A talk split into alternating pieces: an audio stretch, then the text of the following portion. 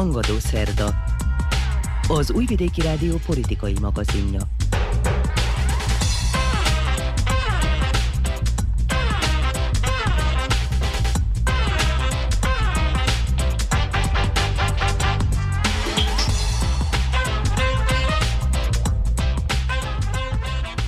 Üdvözlöm hallgatóinkat a mikrofonnál Muci Szántó Márta. Szerbia a napokban tovább fejlesztette Kínával a katonai és kereskedelmi partnerséget, de a térségbeli, illetve az uniós államokkal is a kooperáció bővítéséről egyezett meg. A nyugattal való viszonyt ugyanakkor továbbra is elsősorban a Koszovóban történt incidens hátterének kivizsgálása befolyásolja. A szakértők pedig attól tartanak, hogy az uniós közvetítők már nem képesek életben tartani a Belgrád és Pristina közötti párbeszédet. Felszentelték harangozó Lászlót, a szerbiai református keresztjén egyház püspökét a Bács-Feketehegyi református templomban megtartott ünnepi istentiszteleten, amelyen Novák Katalin Magyarország köztársasági elnöke is jelen volt.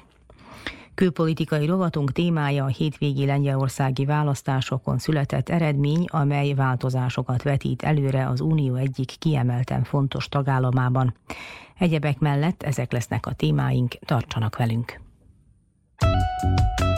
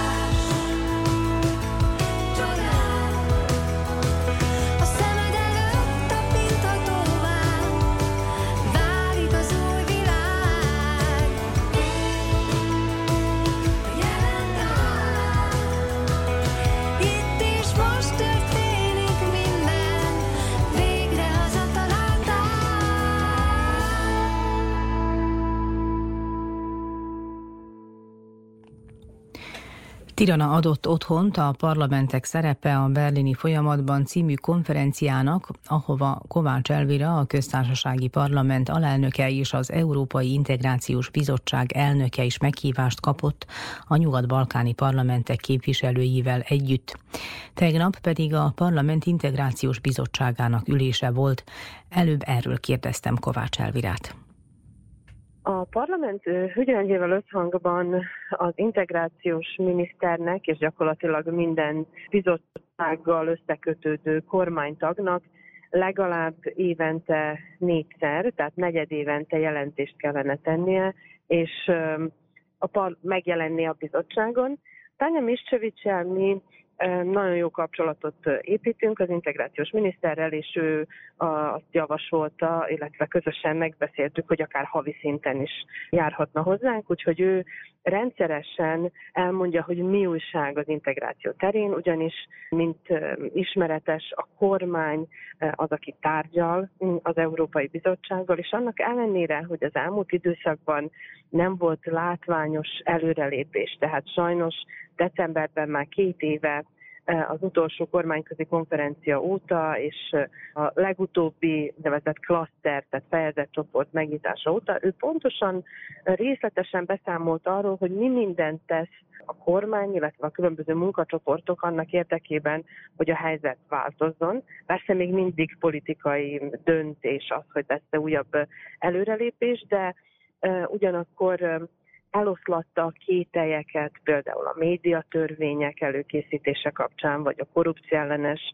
stratégia előkészítése kapcsán, illetve már arra is készülünk, hogy november 8-án jelenik meg a legújabb országjelentés, azt a minisztérium azonnal le fogja fordítani hivatalosan szerbre, és tekintettel arra, hogy nyilván parlamenti választás elé nézünk, nem lesz már plenáris ülés, de integrációs bizottság ülés lesz, és részletesen foglalkozunk majd magával a bizottság jelentésével is. A médiatörvényt említette, annak elfogadása hamarosan meg kellene, hogy történjen. Kifogások voltak, hogy az utolsó pillanatban változások kerültek ebbe a törvénytervezetbe. Hivatalosan az ülés apropója két jelentés volt, mivel nekünk azt is figyelemmel kell kísérnünk, hogy a kormány, illetve Szerbia mennyire teljesíti a feladatait, a törvények, illetve a különböző szabályzatok összehangolása kapcsán, tehát az uniós előírásokkal.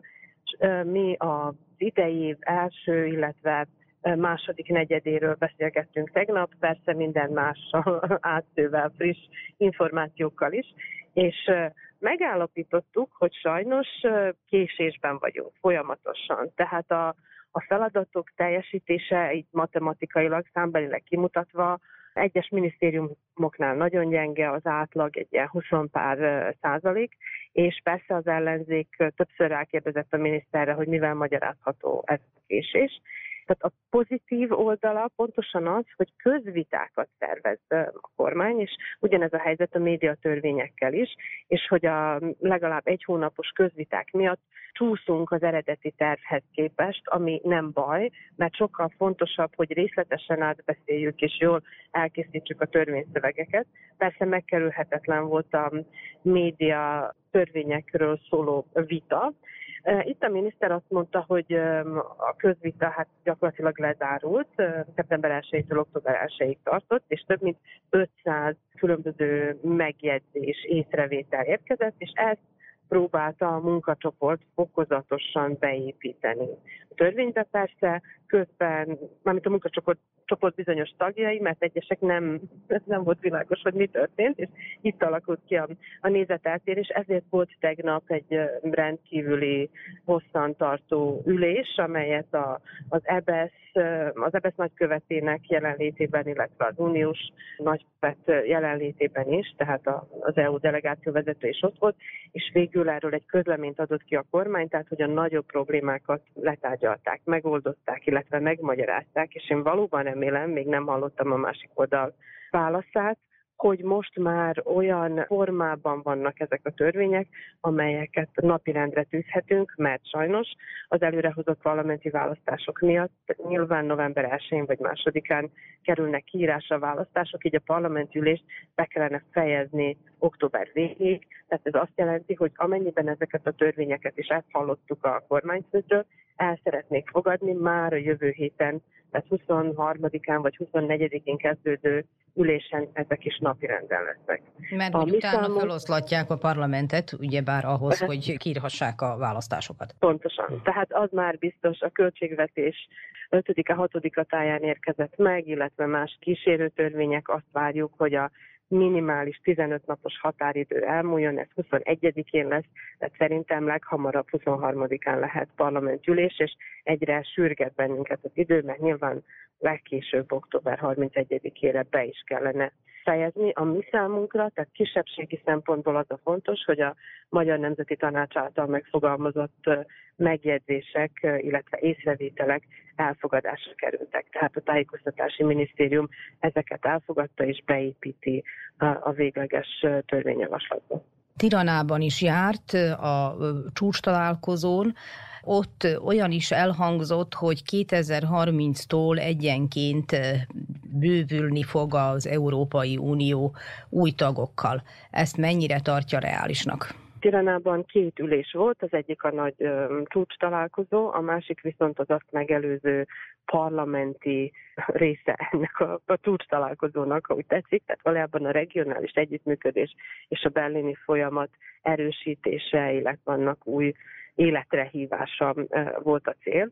A mi számunkra egyenlőre az a megfogható, ami a berlini folyamat konkrét eredménye, tehát már tavaly egy évvel ezelőtt aláírásra került néhány egyezmény, amit mi mint a szerbiai képviselőház áprilisban ratifikált, és ez júniustól lépett hatályba már ahol lehet. Egyrészt a személyigazolványokkal való utazás, másrészt viszont a különböző kvalifikációk elismerésére vonatkozó, és ez bővült. Tehát most hétfőn a tiranai csúcs találkozón egy újabb egyezményt írtak alá a kormányfők.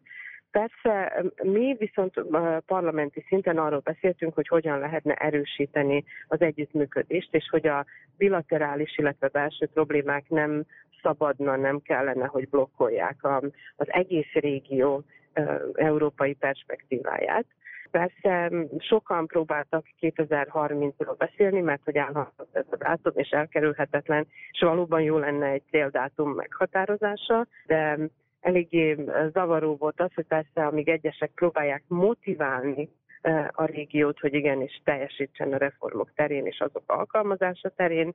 Mások, például végül Emmanuel Macron azt mondta, hogy nem lehet céldátumról beszélni, Szerintem nekünk továbbra is az a fontos, hogy mindenkit a saját érdemei alapján osztályozzanak, és valóban jutalmazzák is azt, ne lehessen újabbnál újabb akadályokat gördíteni például Szerbia elé.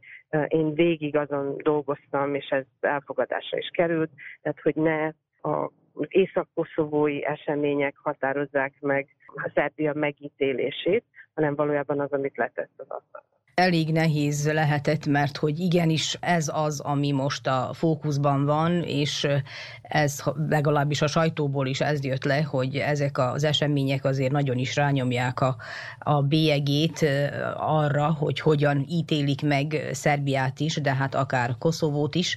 Ugye Emmanuel Macron az megfenyegette, talán fogalmazhatunk így Koszovót, hogy január 1-től mégse lesz meg a része a vízummentességnek, hogyha nem tartják tiszteletben a Belgráddal kötött megállapodást, de ugyanúgy ugye Szerbiának is együtt kell működnie, és dolgoznia kell azon, hogy ezek a viszonyok Pristinával rendeződjenek. Igen, Emmanuel Macron volt a csúcs találkozó után, vagy a sajtótájékoztatón a legkeményebb, és nyilván jogosan ezt megelő, tehát mindössze egy héttel azelőtt az Európa Tanács parlamenti közgyűlésén is Koszovó volt napirenden, illetve egy újabb vita ennek kapcsán, hogy ez mit váltott ki, illetve az Európai Parlamentben is készül egy jelentés, illetve határozatára vonatkozóak, és szerintem a sajtó leginkább erről ír. Senki se próbálja lemosni magáról, mint Szerbiában sem, hogy nagyon kritikus hangot ütött meg mindegyik formája. Egyenlőre az öt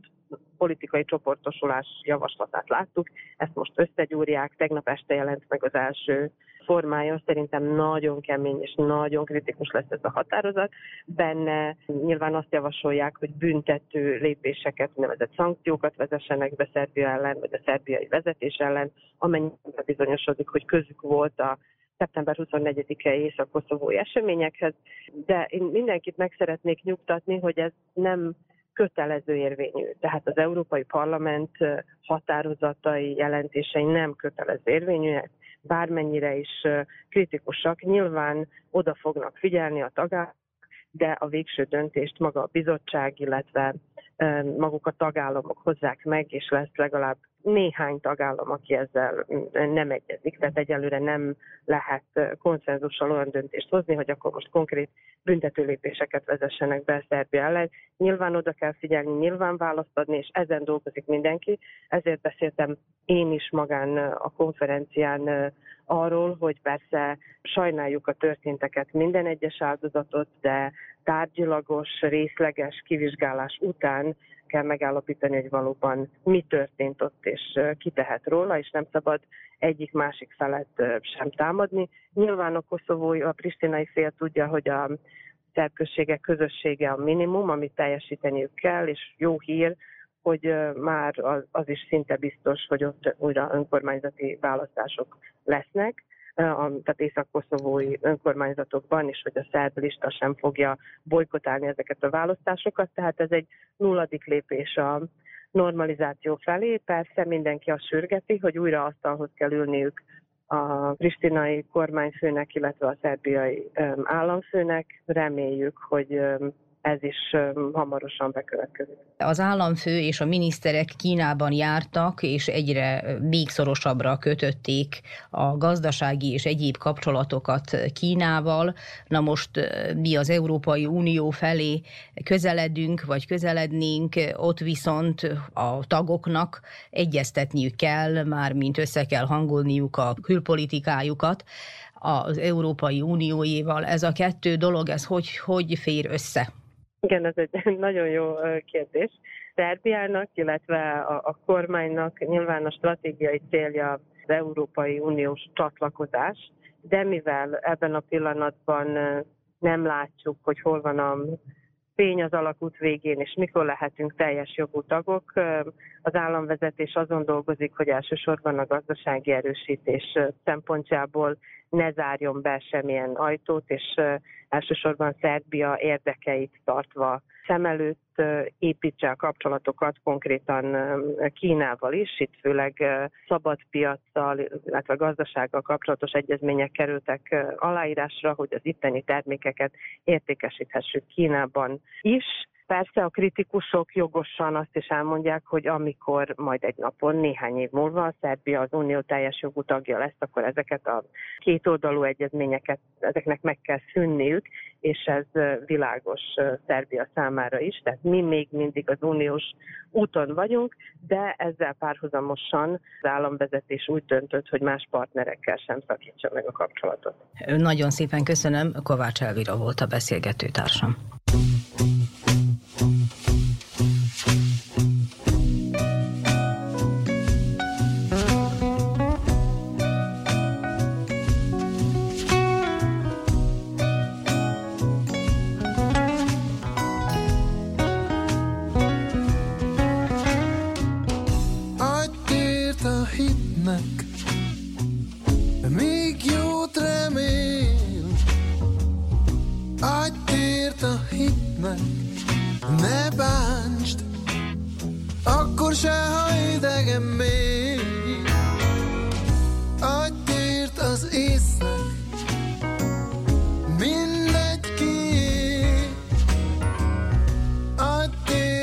észnek, s ne félj, az se szégyen, hogyha nem a tiéd.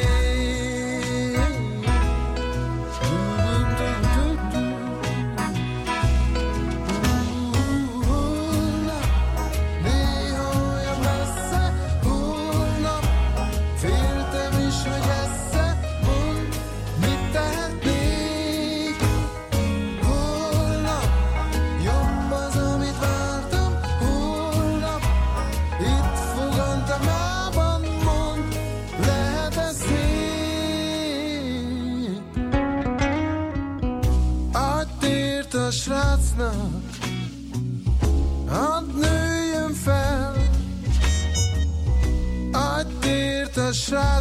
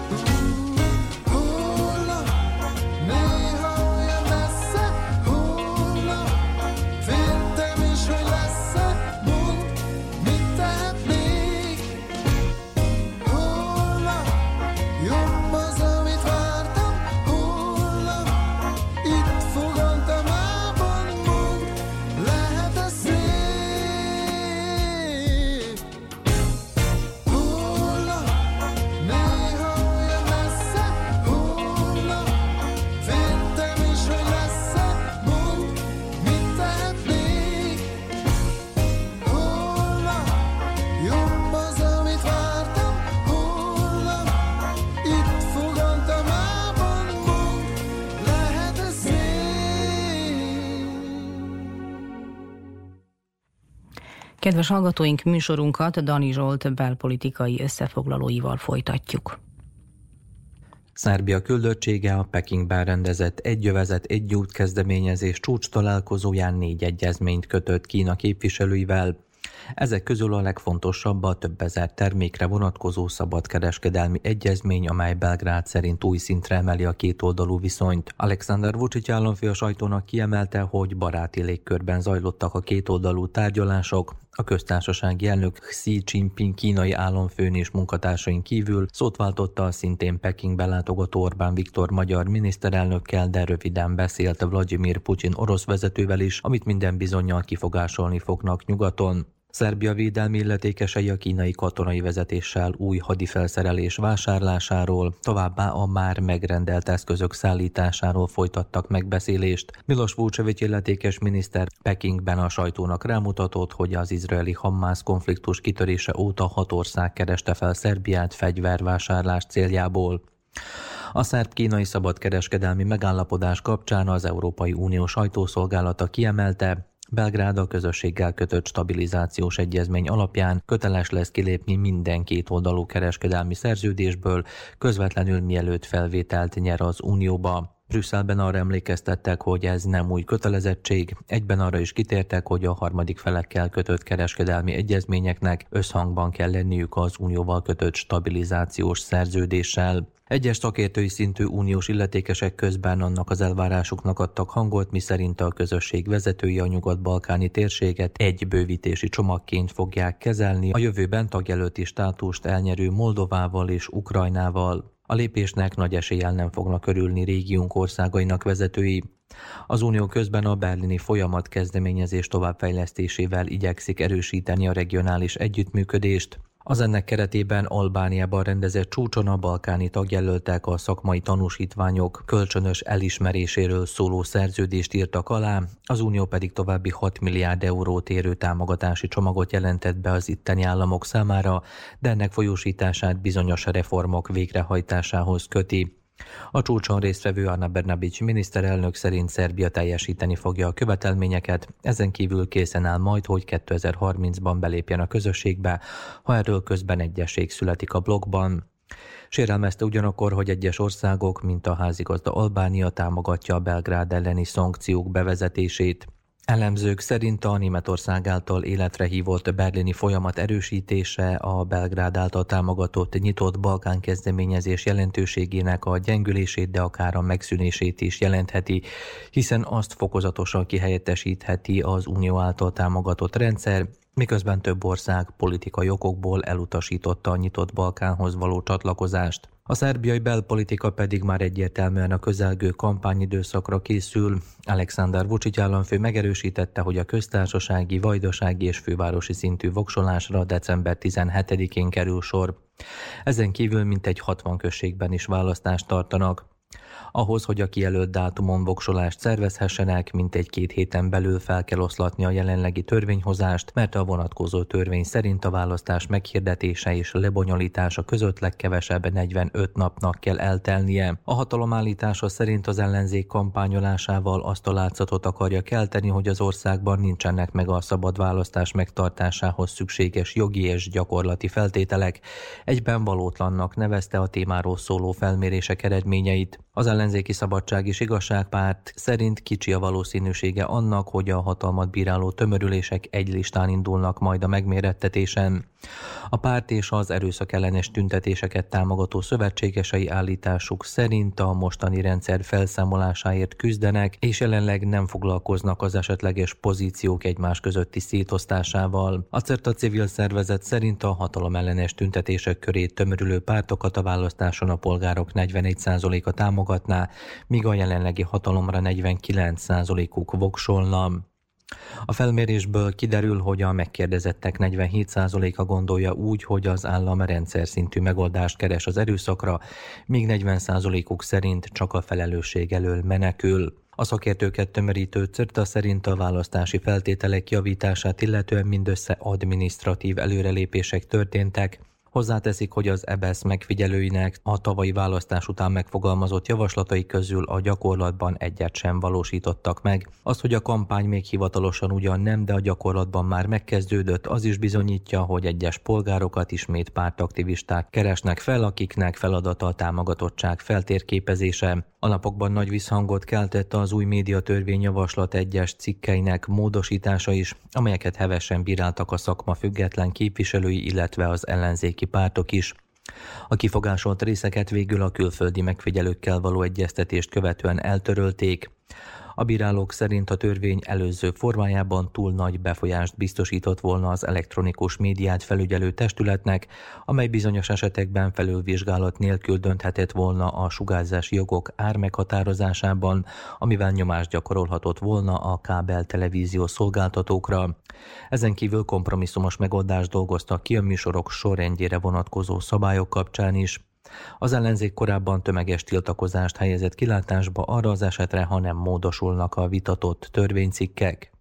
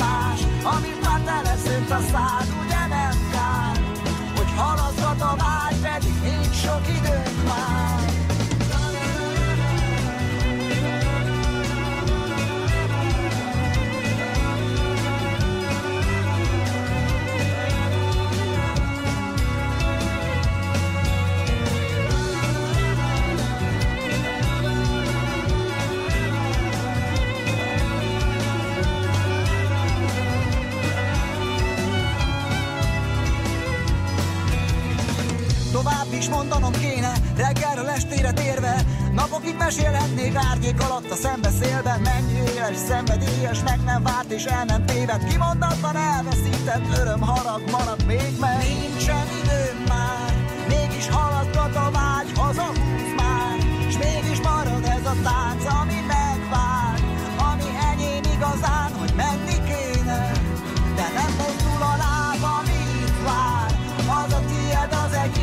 ez az ízmás Amit már teleszült a szár,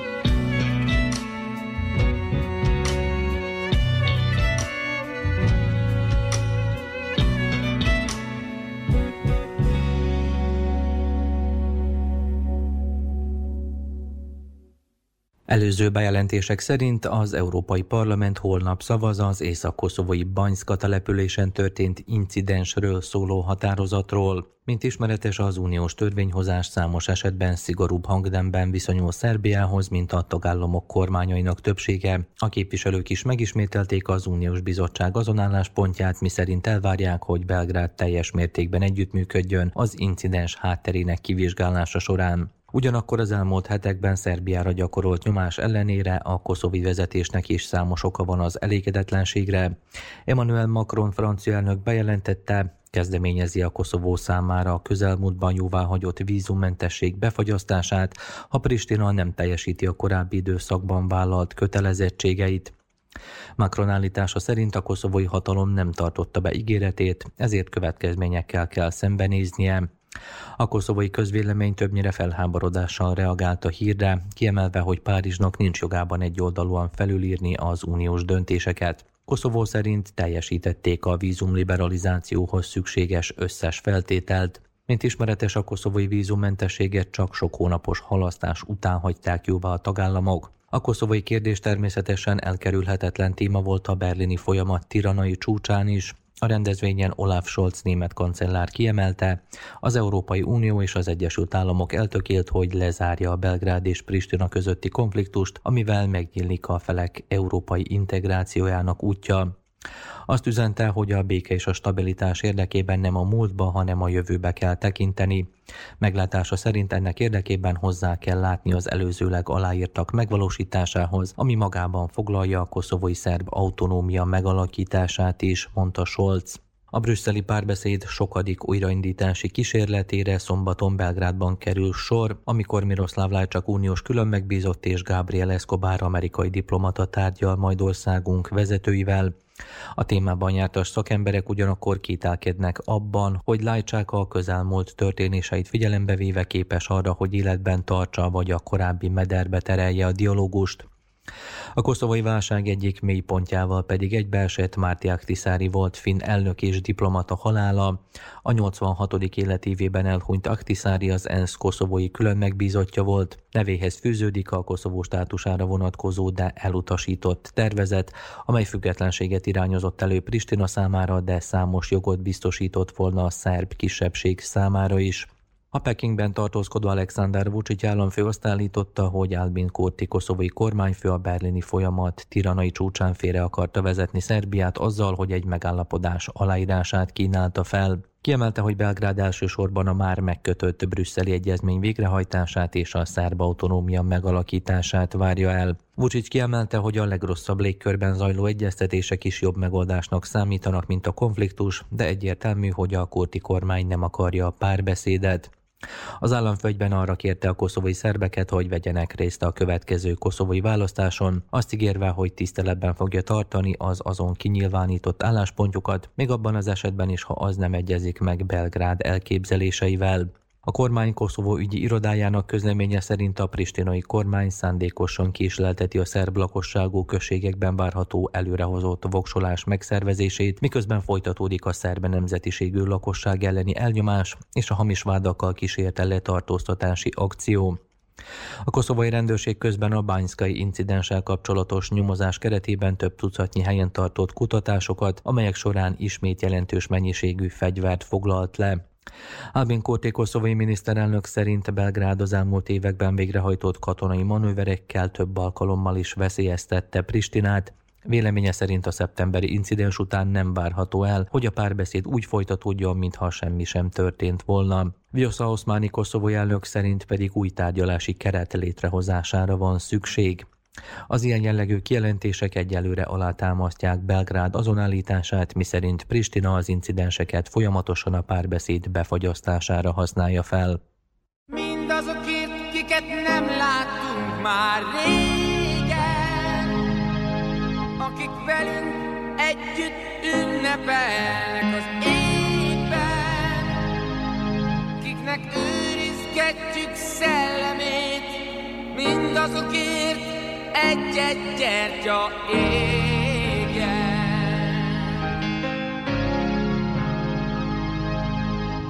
Mindazokért, akik elzárkóztak a jótól, akik nincsenek itt, nem is értenének a szóból. Aki barát, de lehet még ellened is, mindazokért, egy-egy gyertya égjen.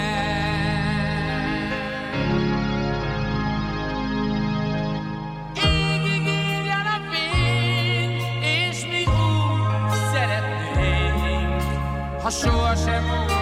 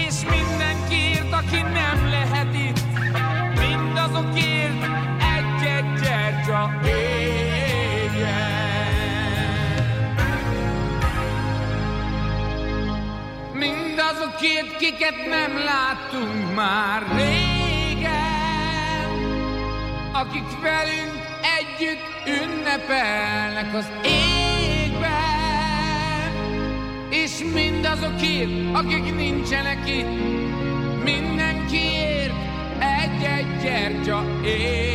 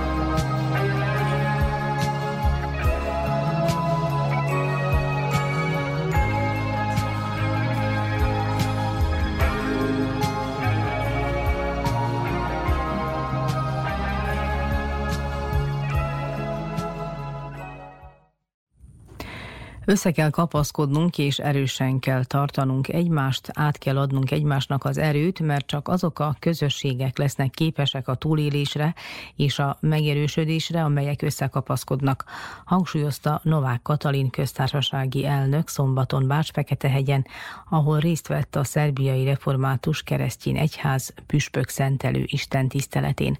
Az eseményről Ternovács István készített összeállítást. A szerbiai református keresztény egyház új püspöke Harangozó László 1977-ben született. Teológiai tanulmányait Kolozsváron végezte. Tíz évig Cseteszemesi István püspök mellett a Vajdasági Reformátusok Központjának számító Bács-Fekete-hegyen szolgált, ahol a református otthon vezetője is volt. 2013-ban Verbászra került, 2017. februárja óta a Szabadkai Református Egyház község lelkipásztora. 2010-ben diakóniai előadónak választották meg. Az elmúlt ciklusban a missziói előadói tisztséget töltötte be. A püspök szentelő Isten tiszteleten Balogh Zoltán, a Duna melléki református egyházkerület püspöke, a Magyarországi Református Egyház zsinatának lelkészi elnöke, a generális konvent ügyvezető elnöke hirdetett igét. Micsoda méltóság, micsoda isteni ajándék egy népnek, egy közösségnek úgy vezetőjének lenni, hogy a belső elhívás és a külső elhívás, a testületek elhívása az összetalálkozik. Hogy minket a teremtő és szabadító Isten bíz meg azzal, hogy pásztorai legyünk az ő népének. Harangozó László püspöki eskütételét Csányi Erzsébet a szerbiai református keresztény egyház főjegyzője vezette. Főtiszteletű püspök úr bizonyságául annak, hogy a püspöki tisztséget, amelyet Isten útmutatásának megértésével és akaratának elfogadásával vállaltál, hűséggel és lelkiismeretessel kész vagy betölteni, tegyél esküt Isten és a gyülekezet színe előtt, jobb kezedet szívedre helyezve, és mondjad utánam a következőképpen az esküt. Én, Én, harangozó László, esküszöm, esküszöm, az, az eskütételt követően a püspökök, lelkészek megáldották az új püspököt. Adjon az Úr neked bölcsességet, hogy tud kormányozni népedet. Amen. Az ünnepi istentisztelet folytatásában Nagy János, a miniszterelnök irodát vezető államtitkár felolvasta Orbán Viktor magyar miniszterelnök üzenetét. Főtiszteletű püspök úr, tisztelt püspök szentelő gyülekezet. Aki hisz, az erején felül is képes tenni és harcolni. A világ kevés pontján értik ezt úgy, mint önöknél a Vajdaságban, ahol a református templomok száz év óta nem csak a hit házai, de egyúttal a magyarság mencsvárai is. Annak a rengeteg próbát kiállt magyar közösségnek mutatnak irányt, nyújtanak lelki támogatást és menedéket, amely ma már egy szebb és reményteljesebb jövő fundamentuma lett a vajdaságban. Jelzésértékű üzenetnek tartom azt, hogy egy olyan elhivatott pásztor, tapasztalt kormányost választottak meg erre a feladatra, aki kamaszkorában misszionáriusnak készült, lelkészként pedig a gyülekezeti munkától az intézmény vezetésig számos feladatkörben megállta a helyét. Kívánom püspök úrnak, hogy legyen áldott az a szolgálat, melyre vállalkozott, nem csak a délvidéki reformátusok, hanem az egész vajdasági magyarság javára. Soli Deo Gloria. Bilisi, 2023. október 14-e, tisztelettel Orbán Viktor Magyarország miniszterelnöke. Az új püspököt köszöntő magyar köztársasági elnök emlékeztetett rá, hogy nehéz idők járnak, és az összekapaszkodás ideje jött el, mondta Novák Katalin. Már nem elég összefogni, össze is kell kapaszkodnunk.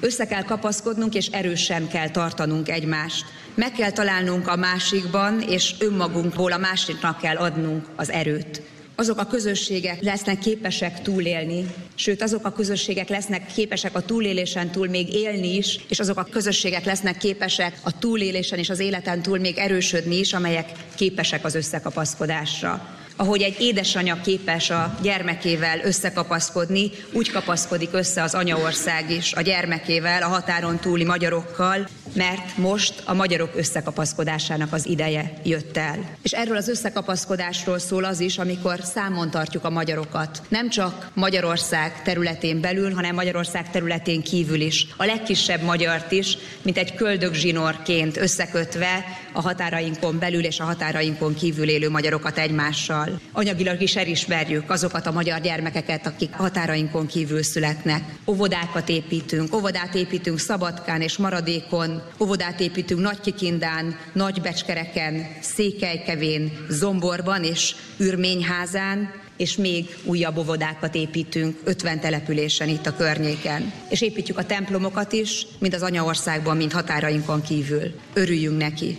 És hogyha a magyaroknak még olyan lehetősége is van, hogy olyan baráti kapcsolatot ápolhat a másik országgal, hogy az is hozzájárul a mi összekapaszkodásunkhoz, akkor annál jobb. Örüljünk annak, amikor ilyen vezetése van a szomszédos országoknak. Örüljünk a mostani időknek. Örüljünk most annak, hogy a szerbiai református keresztény egyház olyan püspökkel, olyan vezetővel gazdagodott, aki tudja, hogy honnan kapta erejét, hitét, honnan kapta talentumait, és aki tudja, hogy akkor lesz erős, hogyha a rábízott közösség és ő képesek az összekapaszkodásra. Ehhez kívánok soha nem fogyatkozó hitet, erőt, kitartást és az Úristen gazdag áldását, mert övé az ország, az övé a hatalom és az övé a dicsőség. Isten éltesse püspök úr!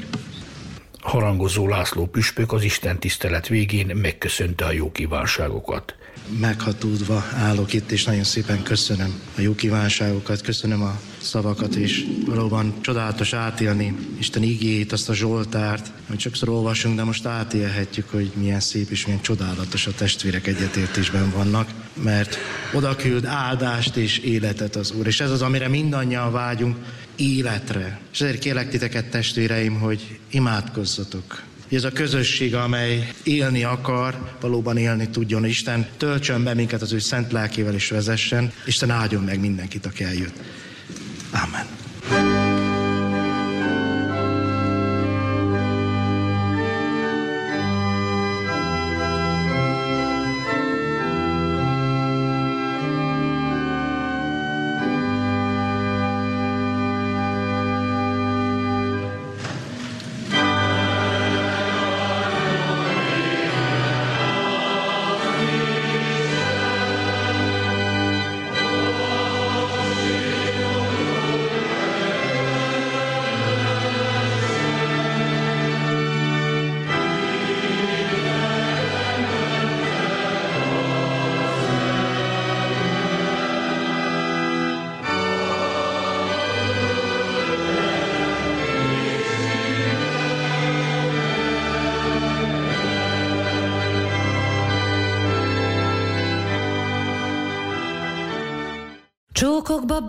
Bele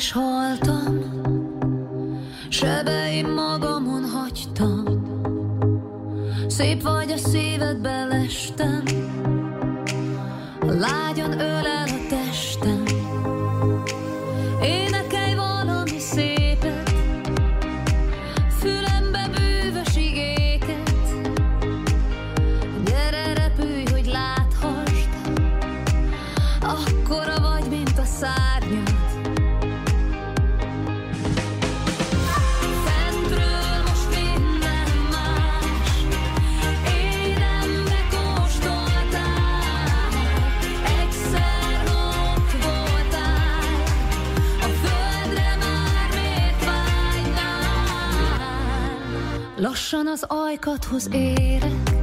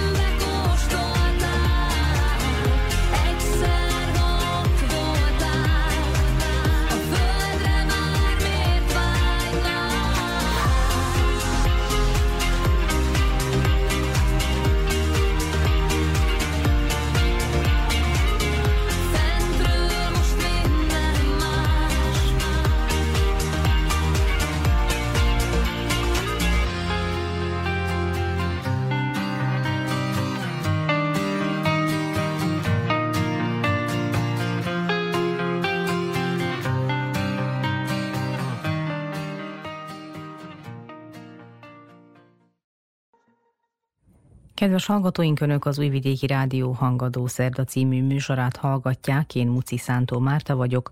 Külpolitikai rovatunk témája a hétvégi lengyelországi választásokon született eredmény, amely változásokat vetít előre az Unió egyik kiemelten fontos tagállamában. Márton Attila újságíróval Dani Zsolt beszélget. Vasárnap parlamenti választást tartottak Lengyelországban. A megmeretetést kiemelten fontosnak nevezte a sajtó, hiszen két nagyban eltérő politikai irányzat között választottak a polgárok. A jelentős részvételi arány miatt kisé elhúzódott a voksok megszámlálása. A folyamat elején még úgy tűnt, hogy az eddigi hatalom a közvéleménykutatások arányához képest növelte előnyét, de a teljes feldolgozottság már mást mutatott, hiszen kevesebb mint 5%-kal előzte meg a legnagyobb ellenzéki blokkot. Milyen politikai szintér van kialakulóban Lengyelországban, kérdezem Márton Attila újságírót. Az eddigi kormánypárt nyert ugyan, de nem győzött, számára ez inkább vereség lehet, az ellenzék pedig valószínűleg győzött, ha tud kormányt alakítani, de kérdés, hogy képes lesz-e arra, hogy lebontsa az elmúlt nyolc év alatt bebetonozott rendszert, így lehetne talán a legjobban összefoglalni azt, ami történt a lengyelországi választásokon, ugyanis az eddigi kormánypárt, a jog és igazságosság, amelyet már-már állampártnak is lehetne nevezni, az első helyen végzett, de az esetleges koalíciós partnerrel, a szélső jobboldallal együtt sem szerzett annyi képviselőt a parlamentben, hogy kormány tudna alakítani, és kérdéses, hogy más képviselőcsoportokból át tud-e csalogatni magához képviselőket, illetve elegendő számú képviselőt. A lengyel elnök először várhatóan éppen a jog és igazságosság vezetését kéri fel kormányalakításra, ám a megfigyelők szerint nem valószínű, hogy a szélső jobboldali konföderáció pártot leszámítva bárki koalíciót kötne velük. Másodiknak a polgári koalíció kaphatja meg a kormányalakítási lehetőséget, amelynek a harmadik úttal, amely maga is koalíció, és a baloldallal kellene majd kiegyezniük, ami nem lesz könnyű, ugyanis a baloldal programja úgy szól többek között, hogy meg kell adóztatni az egyházakat, az iskolákból kiiktatni a hittanórákat, terhességi tesztekre visszatérítést adni, ugyanígy a lombik bébi eljárásokra, és 35 órás munkahetet vezetnének be. Lévén, hogy a többi formáció ebben az esetleges koalícióban nem baloldali beütésű, hanem inkább jobb-középnek nevezhető, valószínűleg, hogy itt komoly programegyeztetésre lesz vagy lenne majd szükség. Ennek ellenére valószínűleg tűnik, hogy az országot Donald Tusk kormánya vezetheti majd. Ő az az ember, aki 2007 és 2014 között kormányfő volt, tehát ő lehetne ennek a koalíciónak az élén.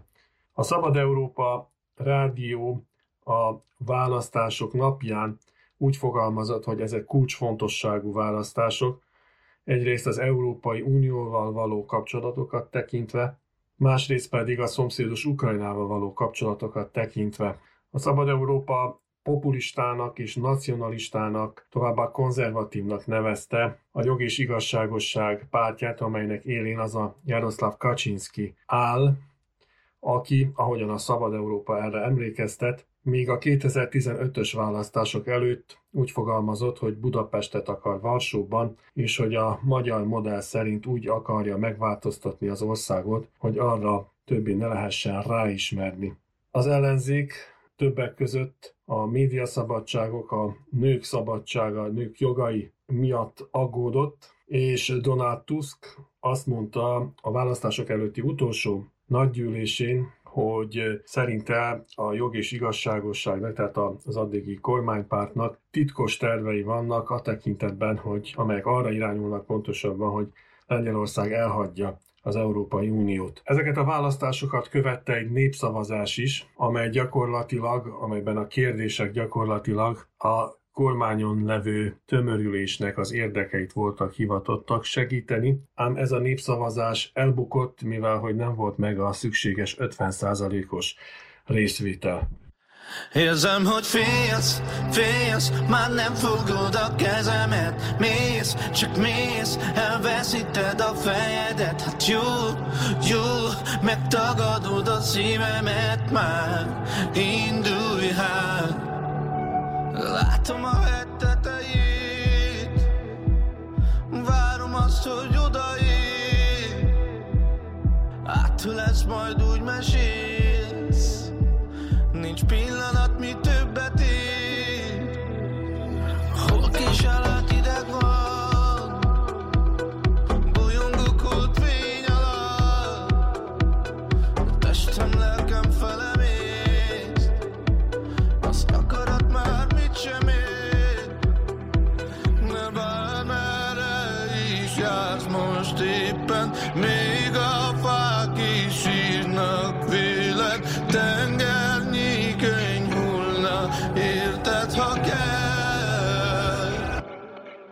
Érzem, hogy félsz,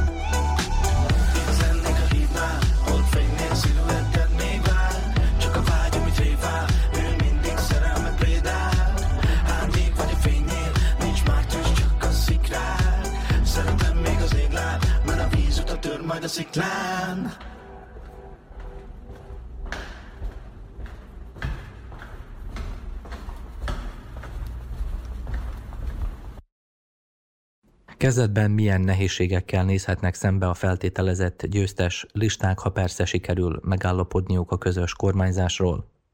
Az ellenzéknek nem lesz meg a három ötödös többsége, hogyha sikerül is összehozni az ellenzéki koalíciót, és mivel hogy a lengyel elnöknek olyan vétójoga van, amelyet csak egy alsóházi háromötöddel lehetne semlegesíteni, emiatt nehéz lesz egyes konzervatív törvényeket megváltoztatni, annál is inkább, mert az ország élén, úgymond, tehát az államfői poszton éppen a jog és igazságosság egykori politikusa ül. Duda elnök pedig arról híres vagy hírhet, hogy szinte soha nem helyezkedett szemben sem a jog és igazságosság, sem pedig a végrehajtó hatalom döntéseivel, voltak kivételek, méghozzá nagyon fontos esetekben oktatási és médiát érintő törvények esetében, ennek ellenére Duda elnököt, aki a második mandátumát tölti ezen a poszton, golyóstolnak is szokták hívni, úgymond, hogy mindent aláír, amit elé raknak. Sokan föltételezik a megfigyelők közül, hogy most is akár hetekkel, de akár hónapokkal is elodázhatja a megoldást, ugyanis ha a jog és igazságosságnak, tehát Kaczynszki pártjának adja a kormányalakítási megbízást, akkor az húzhatja az időt. Ezt az időt természetesen különféle hatalomtechnikai trükkökre ki lehet használni. Az ellenzéki vezető Donald Tusk azonban még a választások éjszakáján kijelentette, hogy nem gondolja, hogy Duda elnök rosszat akarna, tehát így úgymond megnyitotta, ha más nem verbális szinten a lehetőséget az együttműködésre az esetleges kohabitációs időszakban, tehát abban az időszakban, amikor Lengyelország élén egy olyan elnök van, aki nem a kormány vonalát képviseli, és fordítva. A Die Welt című német lap úgy fogalmazott a választások után, hogy idézem Varsónak, tehát a hivatalos Varsónak az elmúlt években egyetlen szövetségese volt, Orbán Viktor, aki azonban most búcsút inthet egyik uniós partnerének, miközben nincs belőlük sok idézet vége. A Divelt emlékeztetett rá, hogy az ellenzék, pontosabban Tusk éppen azzal kampányolt, hogy véget vett Kaczynski konfrontációs politikájának, és közeledni kíván egyrészt a szomszédokhoz, másrészt az Európai Unióhoz. Csak hogy a helyzet az az, hogy az elmúlt nyolc évet a jog és igazságosság arra használta ki, hogy az intézményeket engedelmességre szoktassa, elsősorban az igazságszolgáltatást, a közmédiát is, amit állami médiának szoktak nevezni, ezen kívül a sajtó jelentős részét, továbbá a biztonsági szerveket, az állami vállalatokat, és igyekezett a kulcspozíciókba elhelyezni hűség alapján saját vazallusait. Így a német lap felteszi a kérdést, hogy lehetséges-e a rendezett hatalomváltás, mert hogy Európában ez az első alkalom arra, hogy egy kormány hát egy esetleges kormány, amelyet az eddigi ellenzék pártjai alkotnának, kénytelen lenne visszacsinálni az állam tekinti elvű átalakítását, méghozzá demokratikus eszközökkel. A New York Times úgy fogalmazott, hogy a népszavazásnak az volt a célja, hogy rossz színben tüntesse fel az uniót és vele együtt az ellenzéket. A hatalom abban bízott, hogy a népszavazás ráerősít a migráns ellenes érzelmekre, Ám ennek a tervnek sokat ártott az, hogy a kormány bizony vízumbotrányba, ha szabad úgy fogalmaznom, migráns botrányba keveredett. A Dicájt is arra élezik ki a kérdést, hogy meg lehet-e menteni a liberális demokráciát a saját eszközeivel egy olyan országban, ahol az eddigi hatalom 8 év alatt zsákmányává tette az államot. A Dicájt azt is megállapítja, hogy a választás ugyan szabad volt, de nem volt tisztességes. A politikó pedig úgy vélekedik, hogy 8 évnyi feszültség és társadalmi visszáj, ideértve az abortusz, a jogállam, az ukrán gabonaimport és a rettenetesen megromlott Európai Uniós kapcsolatok kérdését felemésztette a jog és igazságosság párt támogatását.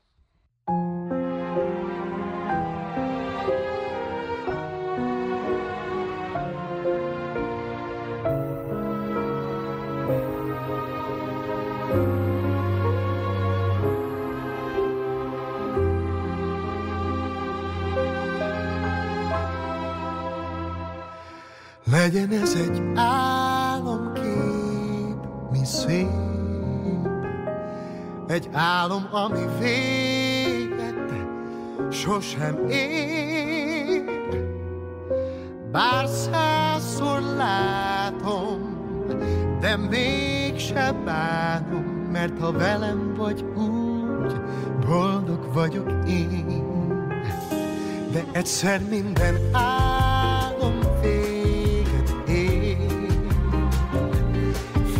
Felébredni mégsem merek én.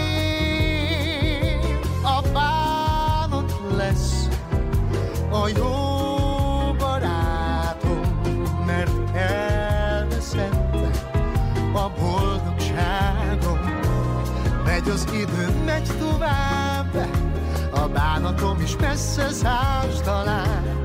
Megérdemlem én is tán, hogy legyek már. S ha újra rólad álmodnék, ami köztünk volt, megköszönném. Egy álomkép, mely véget ért, ez így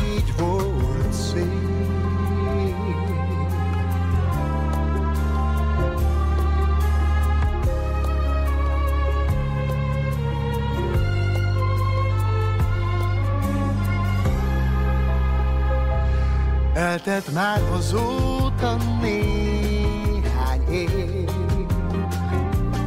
Álmaimban nem láttalak rég De ha felcsendül egy régi dallam A szívem újra azt suttogja. Megy az idő, megy tovább bánatom is messze száz talán Megérdemlem én is tán, hogy boldog legyek már. S ha újra rólad álmodnék Ami köztünk volt, megköszönném. Egy álomkép, mely véget ért Ez így volt szép.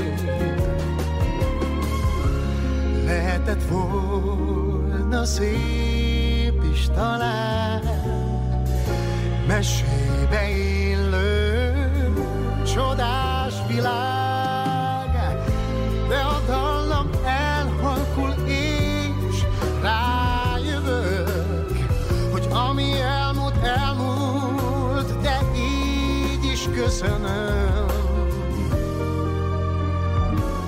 Megy az idő, megy tovább, a bánatom is messze száz talán, Megérdemlem én istán, hogy boldog legyek már. S ha újra rólad álmodnék, ami köztünk volt, megköszönném. Egy álomkép, mely véget ér, ez így volt szép. Egy álomkép, mely véget ért, ez így volt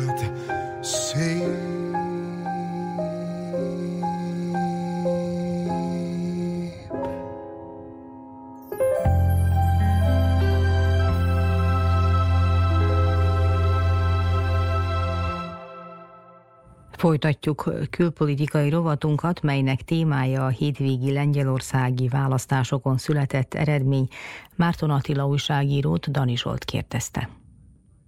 A választási eredmény akkor arra mutat rá, hogy a nagyszabású kampányolás nem osztotta meg tovább az ottani társadalmat?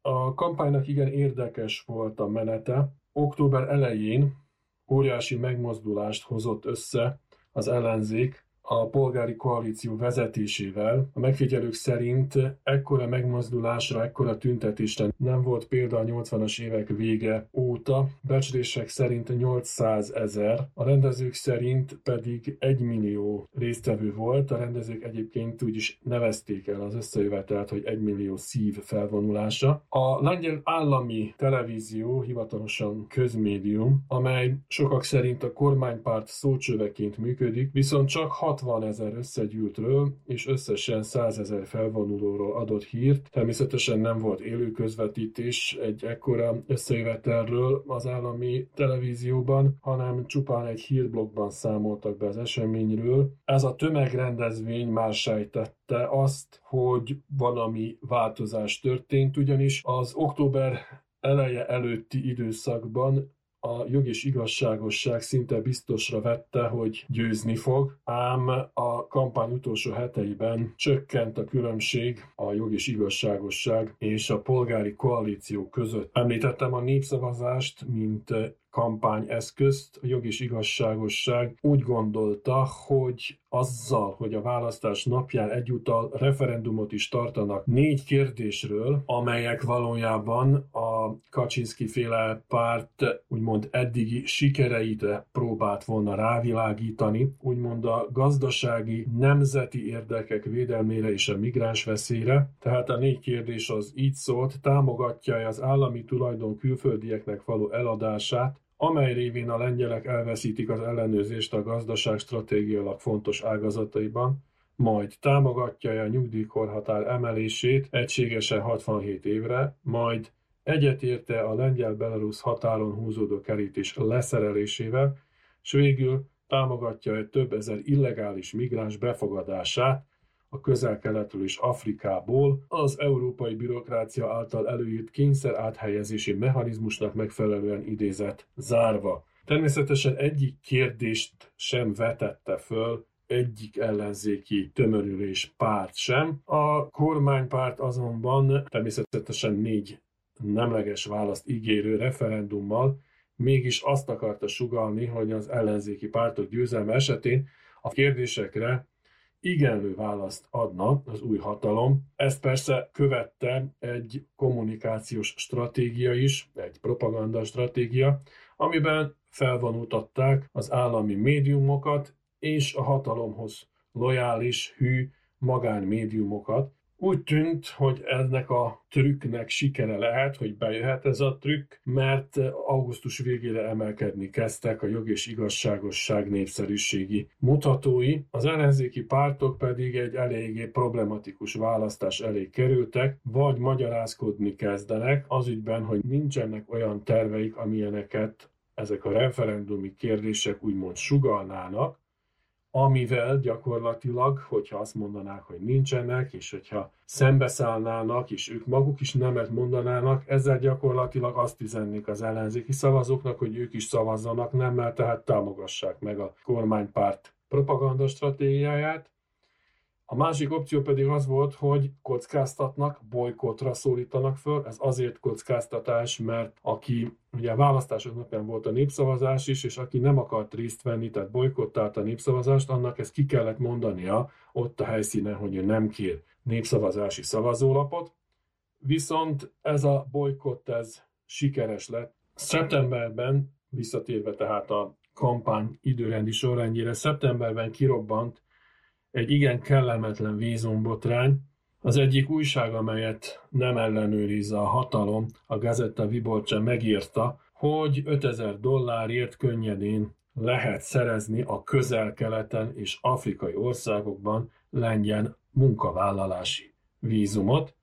Lengyelország egyébként is nagy számban ad ki ilyet, elsősorban ukrán állampolgároknak, tehát itt két dolog merült föl. Egyrészt a korrupciós szál, másrészt pedig az, hogy miközben a lengyel hatalom közelkeleti és afrikai migráns hullámmal, migráns veszéllyel riogatott, vitatható módon adott ki éppen azokban a térségben vízumokat. Így tehát a migráns veszéllyel való riogatás visszafelé sült el. Tusk, a volt kormányfő, az ellenzék nem hivatalos vezetője szerint valóban Kaczynszkijék pártja az, akik vezetése alatt illegálisan, vagyis a korrupciós hálózatnak köszönhetően látszólag legálisan, törvényesen, migránsok sokassága juthatott be az Európai Unióba a lengyel állam segédletével. A másik téma, amelyet igyekezett meglovagolni a jog és igazságosság, az a németekkel szembeni hangulat, amelyet fokozatosan szít már évek óta. Újra előjött azzal a jog és igazságosság, hogy Németország fizessen további jóvátételt a második világháborúban a náci Németország által okozott csapásokért. Viszont ez a téma fokozatosan kikerült a kampány fókuszából, lévén, hogy ezt a kérdést már az elmúlt században lerendezték, és az ukrán kérdés is fölmerült kampányfordulatként, ugyanis a lengyel vezetés, amely a legaktívabb támogatója volt talán Európában az Oroszország által megtámadott Ukrajnának. Lengyelország nem mellékesen másfél millió ukrán menekültet befogadott, jelentős fegyverszállítmányokat nyújtott segítségként Ukrajnának, tehát a hatalom elővette azt a témát, gyaníthatóan a falusi, rurális, mezőgazdasági szavazatok tömeges megszerzése, illetve megtartása céljából az ukrán gabona exportja volt a téma, ez már áprilisban is felforgatta az Európai Unió piacát, ugyanis Oroszország nem véletlenül ellehetetlenítette a Fekete-tengeren a gabona kivitelét. Majd a korlátozott szállítást, mégis lehetővé tevő megállapodást felmondta az idén nyáron. Így az ukrajnai gabona elsősorban nem a hagyományos piacaira, közel-keletre és Afrikába jutott el, oda nem juthatott el az orosz blokkád miatt, hanem Európába, ahol alaposan megingatta sok termelő helyzetét. Utána Magyarország és Lengyelország kormányainak nyomására életbe lépett egy olyan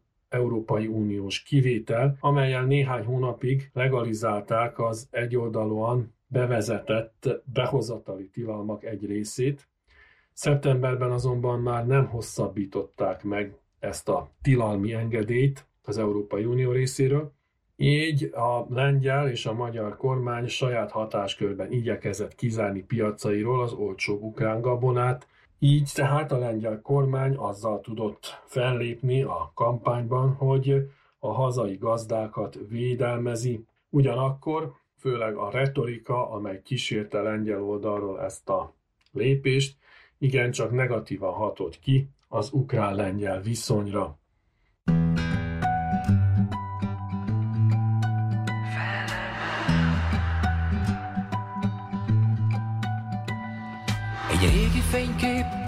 Döntött, hogy földre hull. Apám arcán egyszerű derű, nem volt ő se szent, egyszer fent és egyszer lent.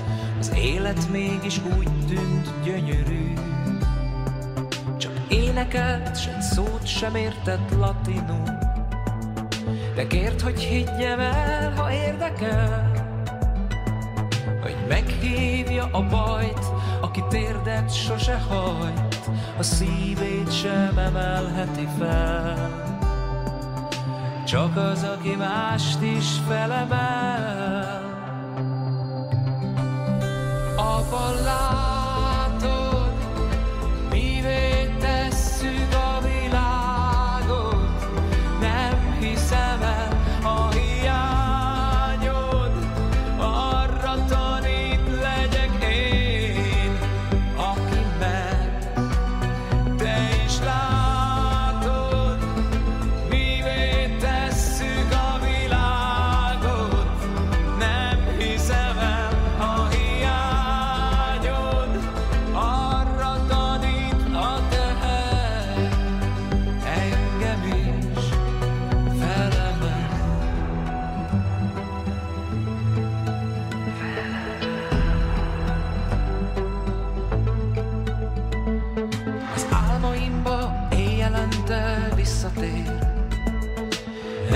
fogja már régen a kezem Nem is szól, csak int, aztán eltűnik megint Mikor azt kívánnám, maradjon velem. A sötét ég előtt az arca falfehér A tenyerében parazsát hozott. Ő előttem jár, és a túloldalon vár hogy meg ne fagyjak én, ha átjutok. A földre omlana a csillagok.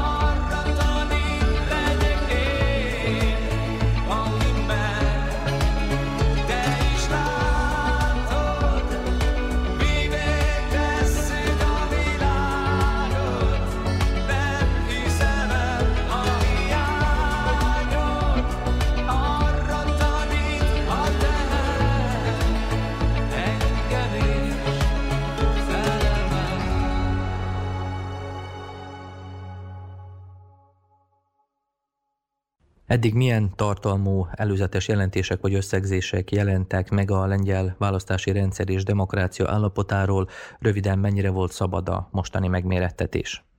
Az Európai Biztonsági és Együttműködési Szervezet, az EBESZ hétfő délután, tehát a választási nap utáni napon közzétette jelentését a lengyelországi választásokról, amiben az áll, hogy a közmédia elfogultsága és a közpénzekkel való visszaélés előnyt jelentett az eddig kormányzó jogis igazságosság pártjának.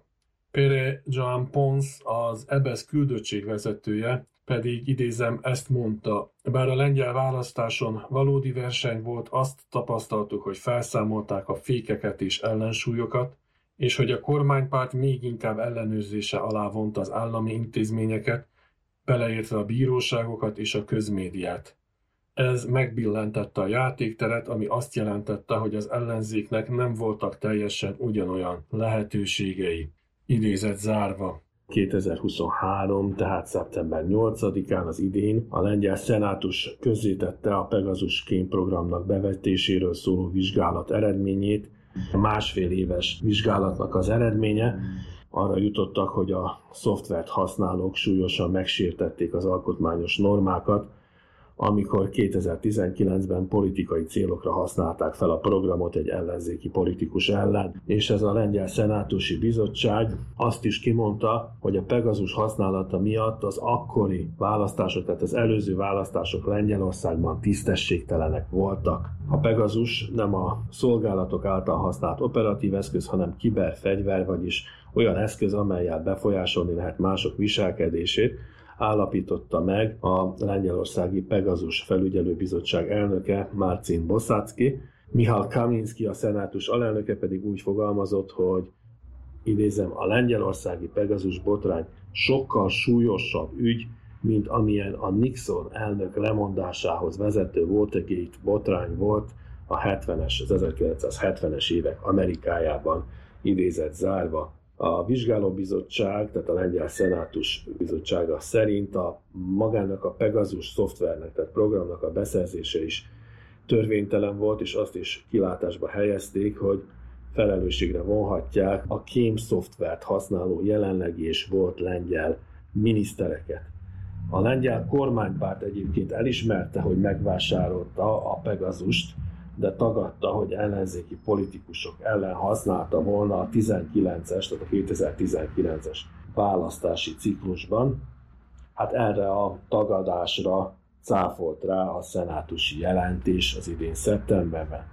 Bekapcsoltuk a rádiót, a Petőfi néppen a dalunk szólt, jól feltekertük a hangerőt, felhívtuk az összes ismerőst, végigvártuk a híreket, volt néhány, ami érdekelt, mégis megmaradtunk a zenénél, a zene mindennél. Többet ér nekünk, nem mondták meg, hogy merre van az a dallam, amitől boldogan táncra perdülünk velünk, mindenki más is táncol. Ki a világból játszál,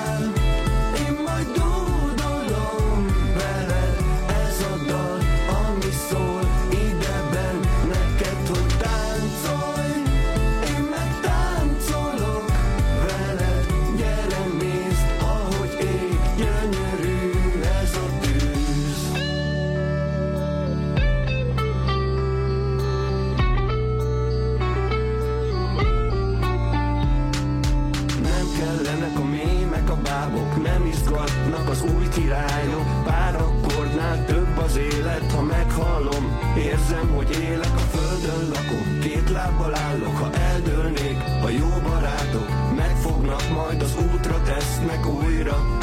Felébresztenek, felkelek reggel, azt álmodtam. A dalunkat adták a rádióban, és láss csodát Bekapcsolom a reggeli műsorban, azt hallom, hogy játszál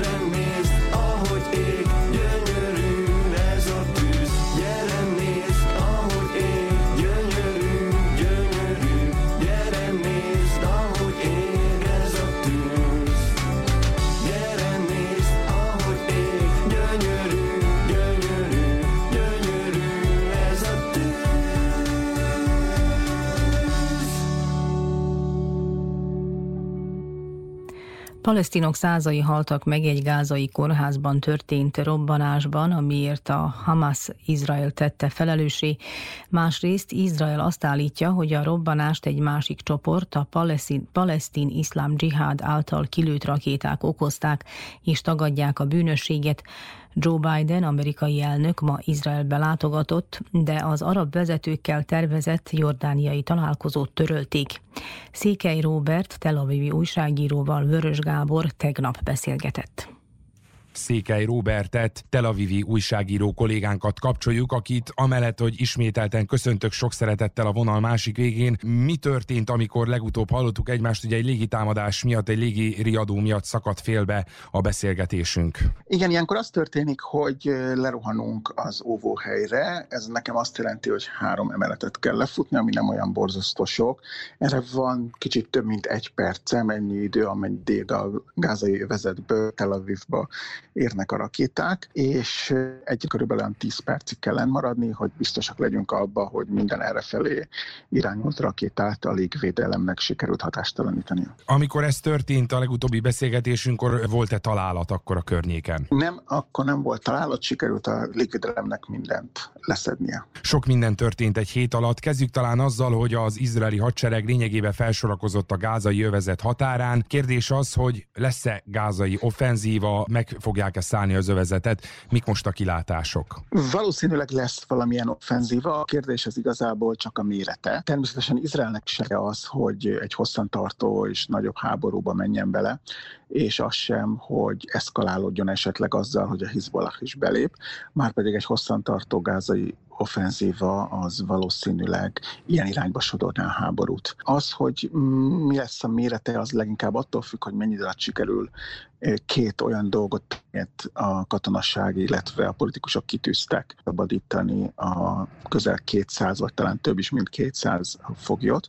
A másik pedig az, hogy sikerüljön a Hamaszt meggyengíteni annyira, hogy vagy ne tudja folytatni Gázában azt, az uralkodását, másrészt azt, hogy a következő években ne jelenthessen katonai veszélyt Izraelre. Az észak-izraeli, tehát a libanoni határ mentén fekvő övezet két kilométeres körzetét már kiürítették a hatóságok, és lehetett arról is már hallani, hogy libanoni részről már voltak bombamerényletek, illetve támadások is. Valószínűnek tűnik nekünk ennél a pontnál így külső szemmel nézve, hogy itt két frontos háború felé tart a helyzet. Szerintem ez még nem ennyire egyértelmű, inkább itt ilyen kóstolgatásokról van szó egyrészt, másrészt arról, hogy Hizbollah szeretné mindenképpen megmutatni azt, hogy támogatják a palesztinokat, és támogatják a Hamaszt, és velük vannak, de ez még nem jelenti azt, hogy megnyitnak valóban egy, egy teljes frontot.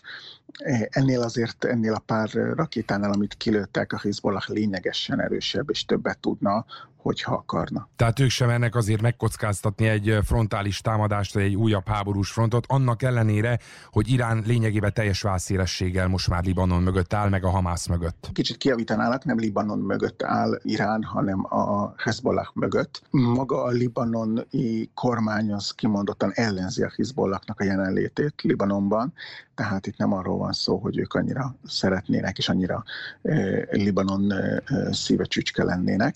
Ez inkább Iránnak egy ilyen proxy hadserege.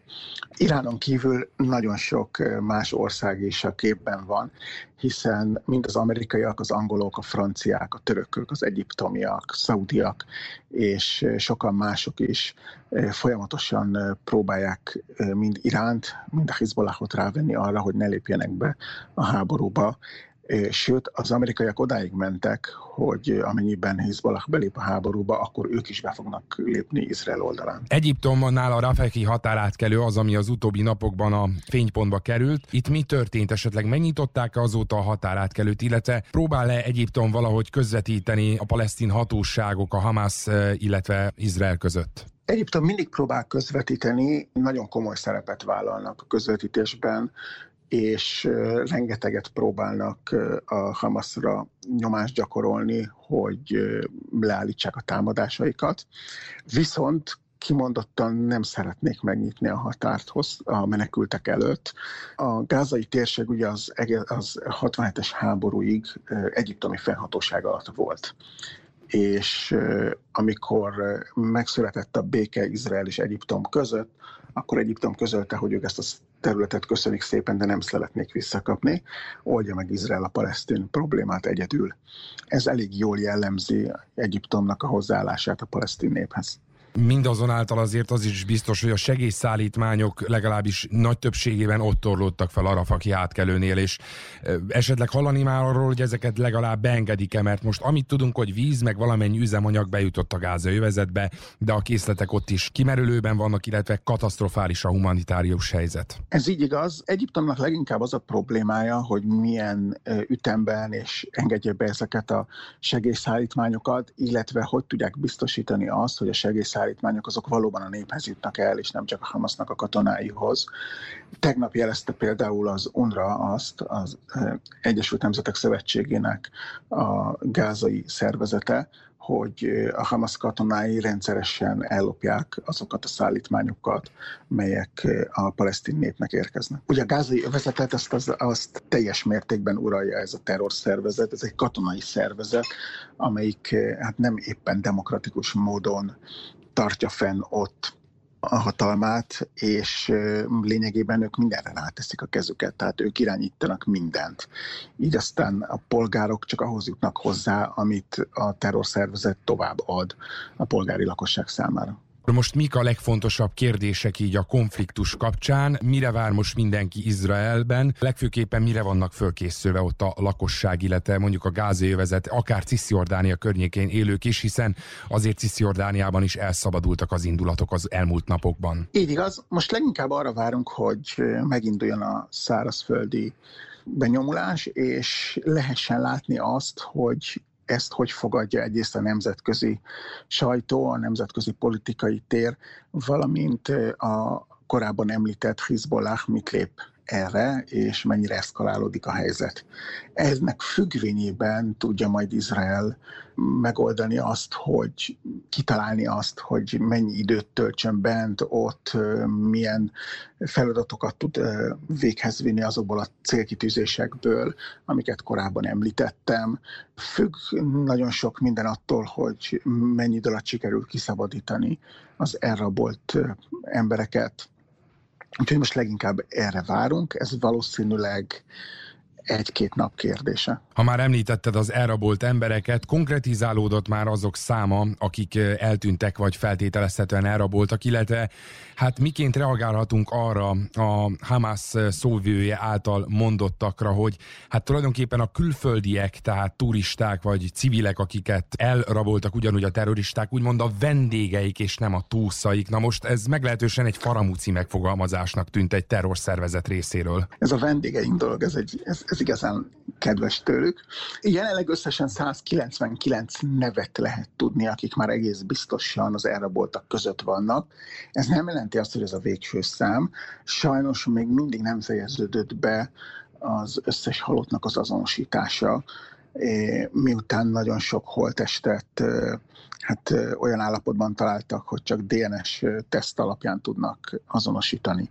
Így aztán nem lehet tudni, hogy az eltűntek közül hányan vannak az áldozatok között, és hányan a gázai övezetben, de 199 névről már biztosan lehet tudni, ami azt sejteti, hogy a végső szám 200 fölött, de ahhoz közel lesz. Egyébként pedig a magyar közösségig, hát segítünk egymásnak, ahogy tudunk. Ez azt jelenti, hogy olyanoknak, akik mondjuk délen laknak, és szeretnének az ország északabbig részeire költözni, akkor ebben segítünk nekik szállást találni, illetve hát minden olyan egyéb dolog, élelmiszer, ruha, és egyéb kellékek, amik kellenek azoknak a számára, akiket a gázai övezet környékéről most kitelepítettek. Nekem is laknak ott családtagjaim is, és barátaim is, úgyhogy igen, konkrétan tudunk ilyenekről. Magyar híradásokban is lehetett arról hallani, hogy ugye nagyon sokan kettős állampolgárok, tehát izrael és magyar állampolgárok. Tudtok-e már olyanról, hogy ilyen kettős állampolgárt esetleg tartalékosként behívtak, vagy már a hadseregben úgymond szolgáltott teljesítést, hát tulajdonképpen a bevetési parancsot várja? Igen, tudok ilyenekről. Természetesen a baráti társaságunkban vannak gyermekek, akik katonaköteles korúak, és vannak olyanok, akik sorkatonák, és vannak tartalékosok is, mind az északi határ mentén, mind a délen a gázai vezet mentén. Székely Róbert, köszönöm. Kedves hallgatóink, ez volt az Újvidéki Rádió Hangadó Szerda című műsora. Új tartalommal egy hét múlva jelentkezünk. A zenei munkatárs Szikora Csaba, a műszaki munkatárs Gyurcsia Ágnes volt. Dani Zsolt és Muci Szántó Márta köszöni megtisztelő figyelmüket.